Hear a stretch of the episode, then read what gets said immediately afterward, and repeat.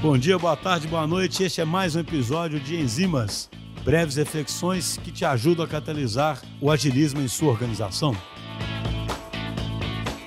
Olá, muito prazer. Eu sou João Lourenço. Eu vim aqui conversar com vocês a respeito de um tema que eu considero ainda muito incipiente na indústria de softwares. Eu digo incipiente porque a gente ainda tem pouco material bibliográfico a respeito, que é o design para segurança. Quando a gente fala de design, a gente está falando, na verdade, sobre uma convergência que existe entre a máquina e o ser humano, né, que é a interação. E referente a essa interseção que a gente tem entre a máquina e o ser humano, a gente costuma escutar o mito de que sistemas, né, no desenvolvimento de sistemas, de que sistemas com uma alta usabilidade têm pouca segurança. Mas é uma, uma afirmativa que ela não é uma assertiva, porque é, quando a gente fala de usabilidade, a gente necessariamente fala de segurança para o usuário. E então, não é porque a gente tem um sistema mais seguro que ele tem que ser difícil de usar. Sistemas com alta usabilidade e boa segurança, um não pode existir sem o outro. Sistemas seguros, por definição, eles vão reduzir a confusão do usuário, facilitando fluxos de usabilidade e reforçando mapas mentais adequados ao usuário.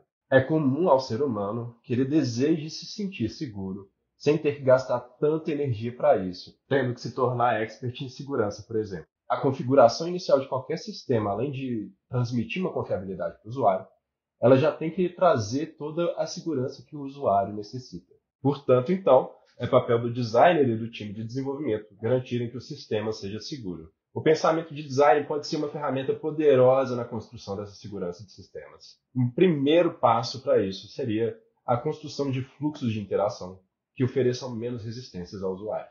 A ideia é que a gente se preocupe mais com a tarefa que o usuário vai executar, né? traçando bons fluxos de interação, como eu já disse, e verificando esses fluxos através de testes, na intenção também de diminuir as interferências de comunicação do processo. Os ruídos que possam acontecer dentro de um processo de leitura ou de transmissão do conhecimento de um software. Para isso é necessário, às vezes, que a gente diga ao usuário o que a gente faz e o que a gente não faz. É preciso também garantir uma consistência dentro do produto, para que a gente evite phishings. Phishings nada mais são do que pessoas que tentam se passar por outras pessoas ou empresas para poder tentar roubar os seus dados.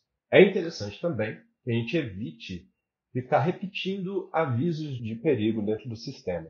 Segundo o um estudo de Stanford de 2015, a aparição consistente de diferentes tipos de alertas de segurança em modais reduzem a sua efetividade.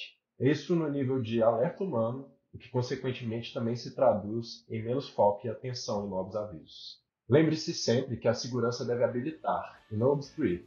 Caso contrário, os seus usuários provavelmente vão encontrar outros caminhos menos seguros para poder realizar suas tarefas e seus intentos dentro do sistema.